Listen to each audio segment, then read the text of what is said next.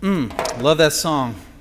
Um, so, reckless. What does it mean? Utterly unconcerned about the consequences of some action without caution, careless. So, unconcerned about the consequences. Not unaware of the consequences, but unconcerned. So, in order to go all in for anything, you have to be reckless. And I'm going to build the case for that right now.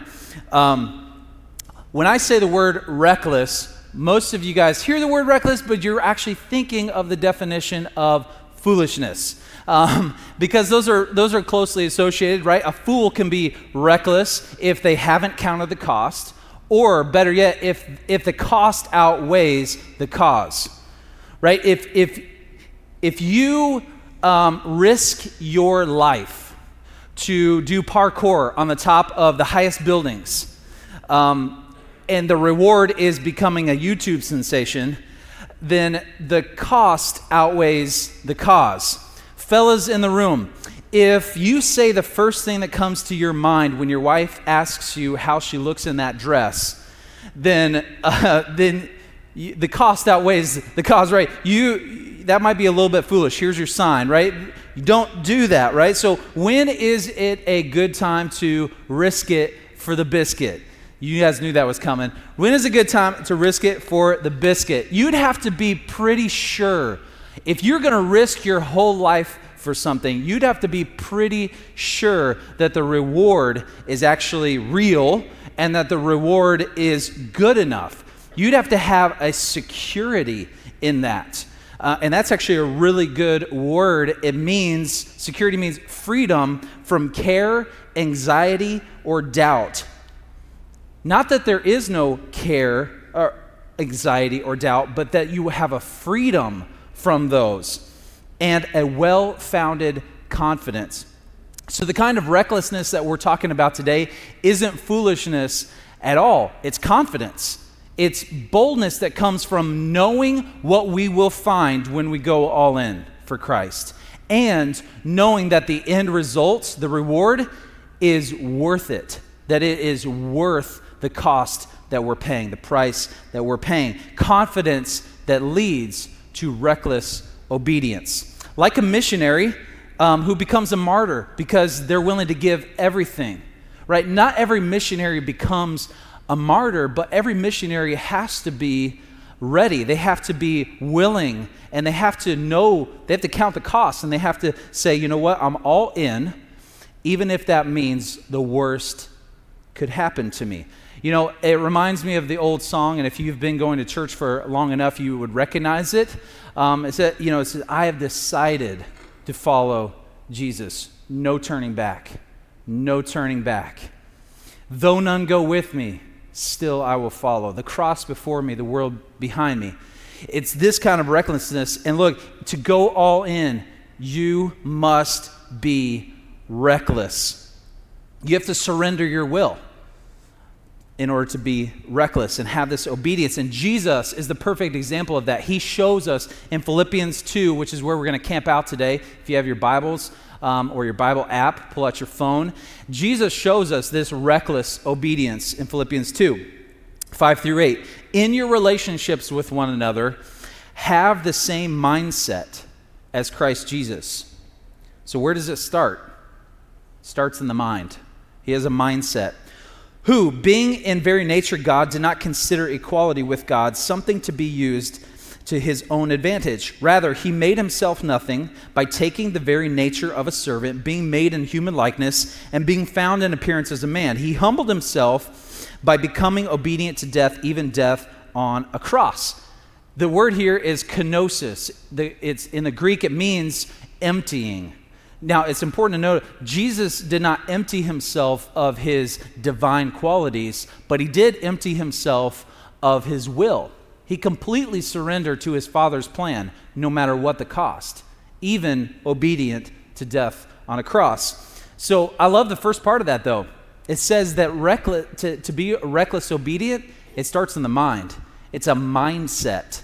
You have to decide in your mind first that no matter what, I'm going to obey somebody else's will. That's very hard to do. But Jesus showed us that this is reckless is a mindset. Um, and he says that we're supposed to have this mindset in our relationships with one another. Why is that so important? I thought, you know, why isn't it just reckless for myself? Like, just to, just to win the prize for myself? If I'm, if I'm being reckless and I'm trying to get a reward and I'm trying to do all that, that's just for me, right? Why is it, why is it so important that we have a reckless mindset with each other? Right? Jesus, it says that he made himself nothing. Do we make ourselves nothing? Have we decided in our minds that it's not about me? I'm going to love recklessly. I'm going to treat other people like and, and that, that I'm nothing. I'm going to prefer others above myself. Jesus made himself nothing. He became a servant. Are you a servant in your relationships with others? Are you reckless? That's a reckless decision to make because there's consequences to that, right? Jesus humbled himself. Okay? So we're supposed to have that mindset with each other. Again, being reckless does not mean that you are unaware of the consequences, but that you're unconcerned with the consequences, right? What are the consequences? If you were to, if I were to love you um, recklessly, like Jesus, and have this mindset and become nothing and become a servant to you, what could happen? You could reject me. Guess what? Jesus was rejected a lot. What, could, what are the consequences? People could take advantage of you. People could not love you in return. People could um, not be appreciative. They could, their pride and arrogance could get so big that they actually want you to be their servant. Like, yeah, come on. You, oh, you're going to love me and be my servant? Come do the dishes. I got a whole, whole house full of chores. That could happen, right? But we are supposed to be carefree. We're supposed to have a security and be free from caring about how the consequences and how other people might take advantage of us. And we're supposed to just love each other, have this mindset of Christ to just love each other recklessly. Men, we're actually told to love our wives like this to love your wife as Christ loved the church and gave himself for her. Do we love our wives recklessly? Even if we don't think they appreciate it, even if we don't get anything in return. Do we, do we love our wives recklessly? And this is, this is the love that, that Christ has demonstrated for us on the cross. Romans 5 8, but God demonstrates his own love for us in this. While we were still sinners, Christ died for us. So, not because we deserve it, not because we loved him back, not because of any of those things, but while we were sinners, while we were his foe, while we were his enemy, he loved us. I, I firmly believe this that things would be so different if we recklessly were obedient to God's command for us to love Him and to love others as Christ loved us. Things would be so different. Not because they're worthy, not because they deserve it, but because He loved us. Not because we're going to get something in return if we do, but because He loved us. God demonstrated His own love for us in this. So Paul continues. He says, Therefore, my dear friends, as you have always obeyed, not only in my presence, but now much more in my absence, continue to work out your salvation with fear and trembling. For it is God who works in you to will and to act in order to fulfill his good purpose. I love how Paul says this. He says, Look, I know that you guys are obedient and things, you know, but uh, it's even more important that you're obedient even in my absence. Why? It makes me think of um, that very important conversation that happens. Uh, you know, when I was a kid, my parents, when they were going to leave the house and leave us kids in the house, um, that very important conversation where they're like, okay, kids, here's the deal no fighting, no arguing, no punching, no kicking, no, no biting. Like they would go through the whole list of things, right? And then, please, can you guys just do your chores, uh, clean the house, clean your rooms? Like they're going through all these things. Why is that so important when they're, when they're not going to be there? Because what, what could potentially get in the way of their will happening? What gets in the way? My will, right? I know what's going to happen.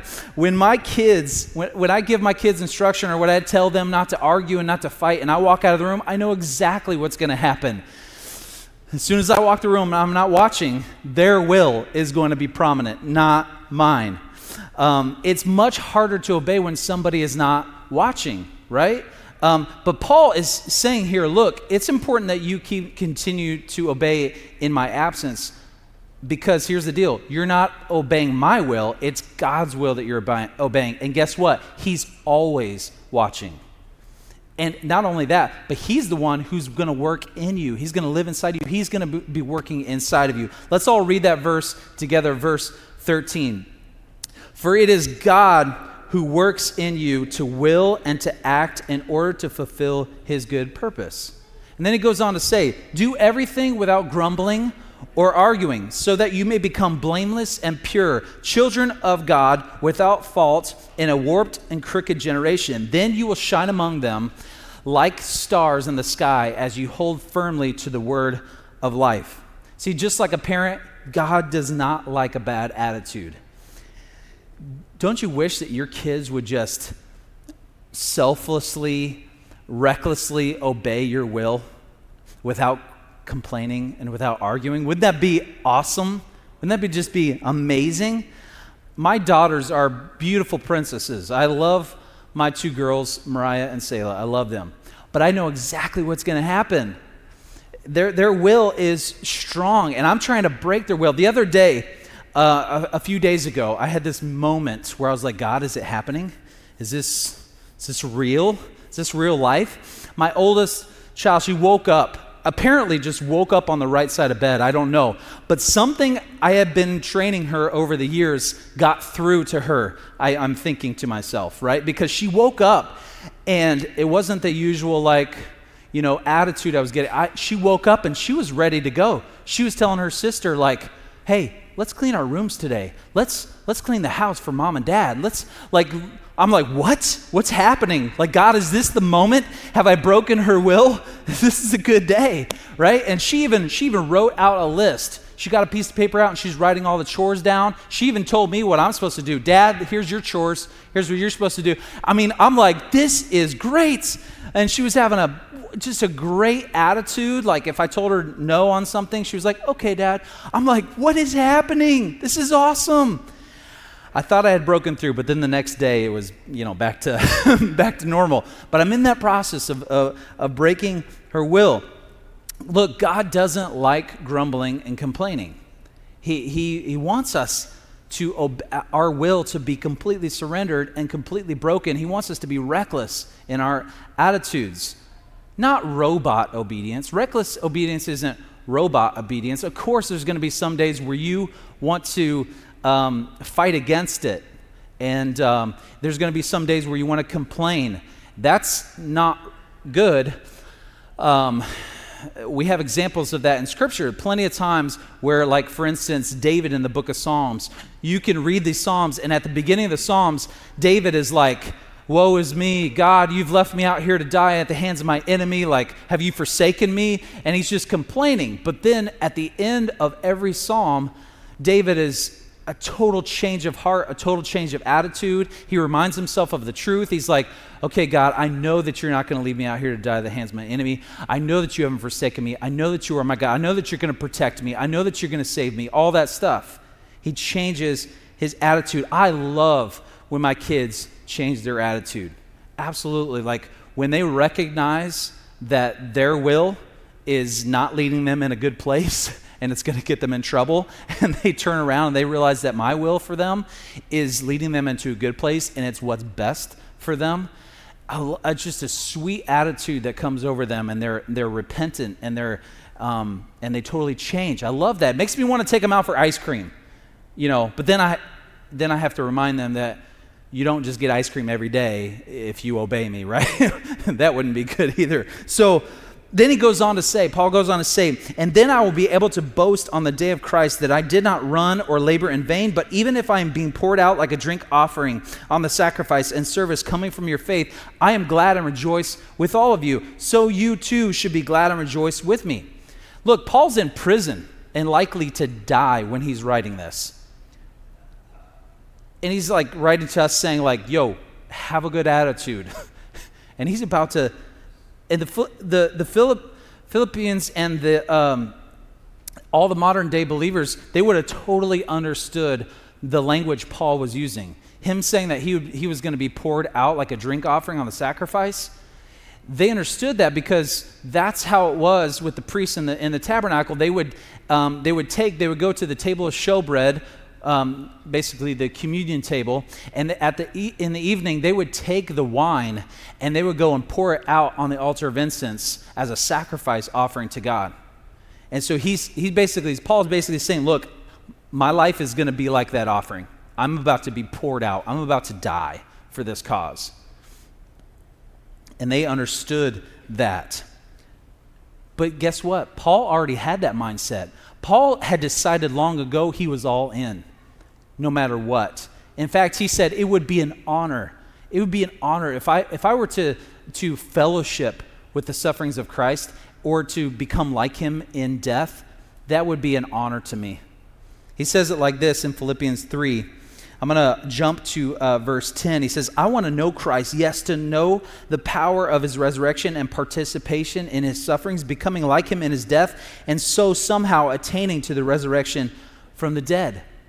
Tons of language like this in the New Testament. Look at Romans 12. Therefore, I urge you, brothers and sisters, in view of God's mercy, to offer your bodies as a living sacrifice, holy and pleasing to God. This is your proper, this is your true and proper worship. So, look, it's, it's a win win situation here. It, it's like, dude, if, if, if you live and no harm comes to you because of your faith, you get to live that's a win because you get to live all in and you get to have this, this uh, life that's alive, fully alive, and you're living for, for Christ and you're, and you're doing great things on earth. That's a great, that's win. And then it's a win if you don't. If you die for your faith, that's a win too because you get to be with eternity, uh, with Christ for eternity. It's a win win situation. Uh, in fact, that's actually really fun to say. Let's all say that together. It is a win win for those who go all in. Paul says it like this, almost the same thing, but in different words in Philippians 1 21. He says, For me to live is Christ, and to die is gain. Paul was reckless for the right cause. That's why a lot of Christians actually view him as one of the heroes of the faith. And certainly, anyone who becomes a martyr for Christ will be honored. So we have Jesus, who is the perfect example of selfless, reckless obedience. And we have Paul, who is a pretty good example as well. That's why he can say, Look, follow me as I follow Christ. Because it's Jesus' example, the example of Jesus that we're supposed to be following, all in, reckless. Are you? Most of us in the room, we won't have to give our lives in the same way Jesus and Paul and most of the disciples did. But are you prepared? If and when the time comes, would you even have to think about it? Have you decided to follow Jesus no matter what? No turning back. No matter what the cost. Don't be a fool and follow the crowd. I asked this question, you know, if everybody was jumping off the bridge, would you? And of course, following Jesus is, is quite the opposite, right? Would you jump off the bridge if no one else were doing it? Because if, if it were so easy, if it were so obvious, if the reward, if everyone was so secure in the reward, if it was blatantly obvious, it didn't take very much faith at all, then everybody would be doing it. But in fact, most of people, the majority of people, Bible tells us the, the, the, the gate is narrow. The way, the path is narrow to follow Jesus, but the, the gate that leads to destruction, that is wide, a wide open gate. And here's the, that's the sad part is most people, the larger crowd, they're thinking that they have the safer bet. And they don't realize it's leading to their destruction. And Jesus even tells us this in a couple different ways. Matthew 10 39, whoever finds their life will lose it. And whoever loses their life for my sake will find it. Luke 9 24, for whoever wants to save their life will lose it, but whoever loses their life for me will save it. So, for those who, uh, of us who have already decided to follow Jesus, we are told several times in Scripture to stay alert, stay awake, stay reckless. Why? Why? If we already have the prize, if we already know where we're going for eternity, we already know we got the reward. Why? What's so important about staying reckless? What's so important about staying awake and staying alert? It's because the prize isn't just for you. That's the first part, but the, the prize, the true prize, is bringing as many people as you can with you. And going and telling people, look, I found a prize, I found a reward. Most people don't see it, but come on, look, it's right over here. All it takes is everything. All it takes is going all in. All it takes is faith. That's tough. That's tough, but that's the prize. That is what we are living for. Telling them of the reward, reconciling people back to God. So, so stay alert, stay reckless. Don't get weighed down by sin, comfort, distractions. Sin, there is a reason why God is so adamant about not bowing down to other idols, to have no God before him. He says that we can't serve both money and God. Why? How, uh, those, are, those are things that are just going to weigh you down. They're going to slow you down. So, what's, how do we counter this? Bible tells us to throw off the weight, throw off the, the things that weigh us down, and to fix our eyes on the prize.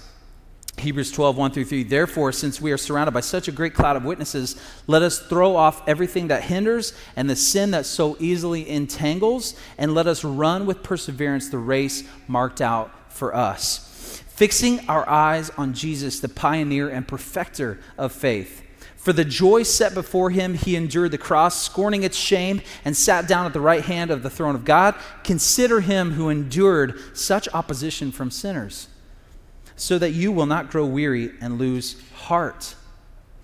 What tends to happen is we grow weary and we lose heart, especially when we're distracted by comforts. The comfort zone is one of the biggest enemies of, of an all in life and a, living an all out life for Christ. So, because our flesh is so weak, right? So, what are we told in Scripture to do? How should we combat this? We're told to live in the Spirit, not the flesh. We're told, don't become conceited, provoking, and envying one another. Galatians 5 16 through 18. So I say, walk in the Spirit, and you will not gratify the desires of the flesh. For the flesh desires what is contrary to the Spirit, and the Spirit what is contrary to the flesh. They are in conflict with each other, so that you are not to do whatever you want. But if you are led by the Spirit, you are not under the law. And what is, what is the, the Spirit? The, the, love, joy, peace, patience, all those things those who belong, Galatians 5.22, or um, I'm going to jump down to verse 24. Those who belong to Christ Jesus have crucified the flesh with its passions and desires. See, that's what, that's what an athlete has to do. They have to crucify their flesh and their desires. They don't eat certain things. Like if, they are, if they are fully all in, committed, and they want to win that prize, that's what they have to do. And we're told, look, don't gratify, you got to crucify your flesh. Since we live by the Spirit, let us keep in step with the Spirit.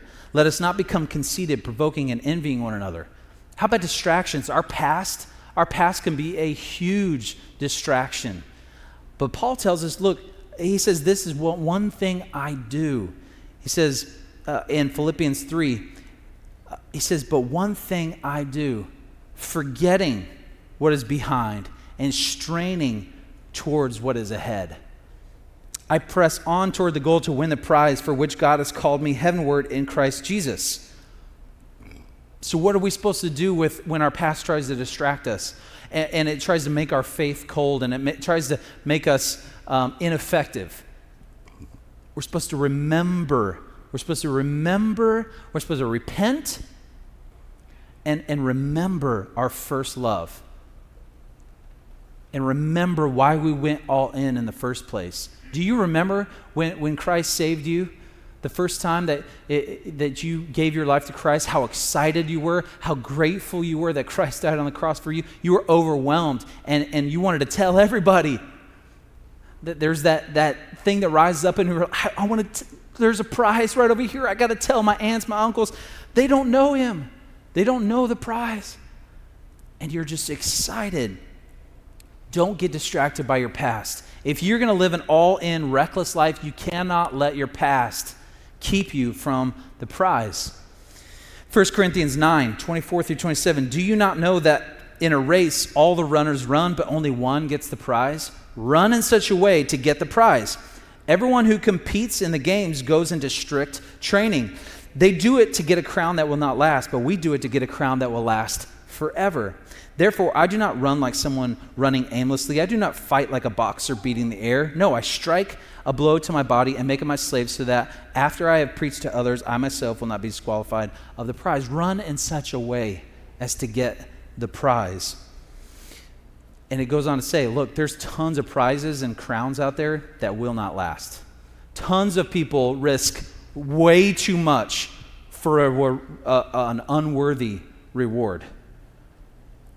But our crown is going to last forever. This is the best prize. So we have to stay alert. We have to stay awake. We have to stay reckless because it's not just for us. We have to remember why we went all in in the first place. It's because somebody went all in for me. That's our big idea today is remember Jesus and serve him selflessly and recklessly. It's like Memorial Day. We remember and we honor those who sacrificed their life for us so we can have freedom. They went all in for a worthy cause. And the only way to honor them and the only way to honor Jesus is by following his example having that same kind of selfless, reckless mindset, kenosis, empty yourself of your will.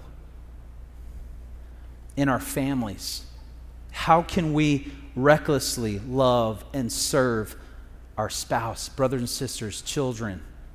In our church, how can we recklessly serve and give to the church and tell others about the prize that we have found? At your, at your workplace, how can you recklessly serve your coworkers and employees? Your neighbors, how can you recklessly serve and love your neighbor? I want to invite us all. Um, we're going to sing another song here in a minute, but I, I want to. There's likely some people in the room that have never gone all in for Christ, and I, I want you to know you can talk to us, you can. Um, We'll have some friends out uh, by the point later on that you could talk to. We can answer questions or, or, or whatever, but we're ready for you. Um, we're ready every single week uh, to see people go all in for Christ and get baptized.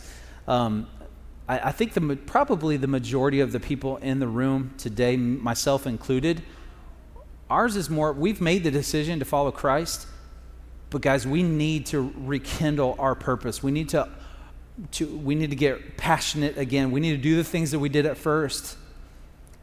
Don't forsake your first love. Don't, don't forget why you went all in in the first place. It's not just for you. It's not just for you. There's a reward, and there is a world of people that are going the opposite direction. They're jumping off the bridge and they don't even know it. They're all going towards a bridge that is going to destruction. It's leading to their destruction. So that's the prize. We got to win them. We got to win every man, woman, and child on the face of this earth that God cares about. That's every single person. That's the prize. So wake up, stay alert, stay reckless. Okay, let me pray for us. Heavenly Father, uh, we love you. We know that that you have loved us relentlessly, that you've pursued us, that you've loved us recklessly, that you've demonstrated your love, that while we were still sinners, while we were still your enemies, you, you, you sent your Son, and Christ, you died for us. God, we never want to take that for granted. We never want to um, um, dishonor that by getting by being weighed down by sin, by uh, being uh, distracted by the comforts of this life. Um, we want to be all in, God, for you. We want to be all in and on mission to reach every man, woman, and child on the face of this earth. God, would you just rekindle that passion for us? Would you allow us to, um, t- to respond um, by, by being the best that we can, by, by going all in in our homes, in, in this church, in um, outside of this church, being the church to the hands and the feet to our neighbors and, and um, our coworkers. God, would you just show us, show us if there's anything that, that we need to throw off, a weight that's holding us down. How we love you and we are all in for you. And we remember you, Jesus. Every day we remember you. And we want to be selfless and reckless just like you. We love you, God. In Jesus' name we pray, amen. Hey, look, there's, there's going to be a number and a, uh, and a email up on the screen. Um, this is your time to respond. We want to know if you are making a decision. So, look, um, if you're following Christ today, going all in, email us or text us. Um, and we'd love to connect with you about that. If you're, that will actually work uh, for those of you guys watching online as well. Um, you can click on the links. Um, if, if you're here, I want you to meet with one of my friends that's going to be out by the point and, and just let them know they can answer questions or anything. We're ready for you. Uh, we've got everything in the back uh, towels, change of clothes, everything. If you make that decision today, let's get baptized. Um, and even at home, if you um, want us, we can walk you through how to, to baptize at home in the tub or in the pool or something. Um, so we want that for you. And um, right now is another chance for you to respond um, by telling God that you're all in. So let's, let's sing this song together and respond to Jesus. Please stand and sing this song with us. And Jesus gave it all for us, so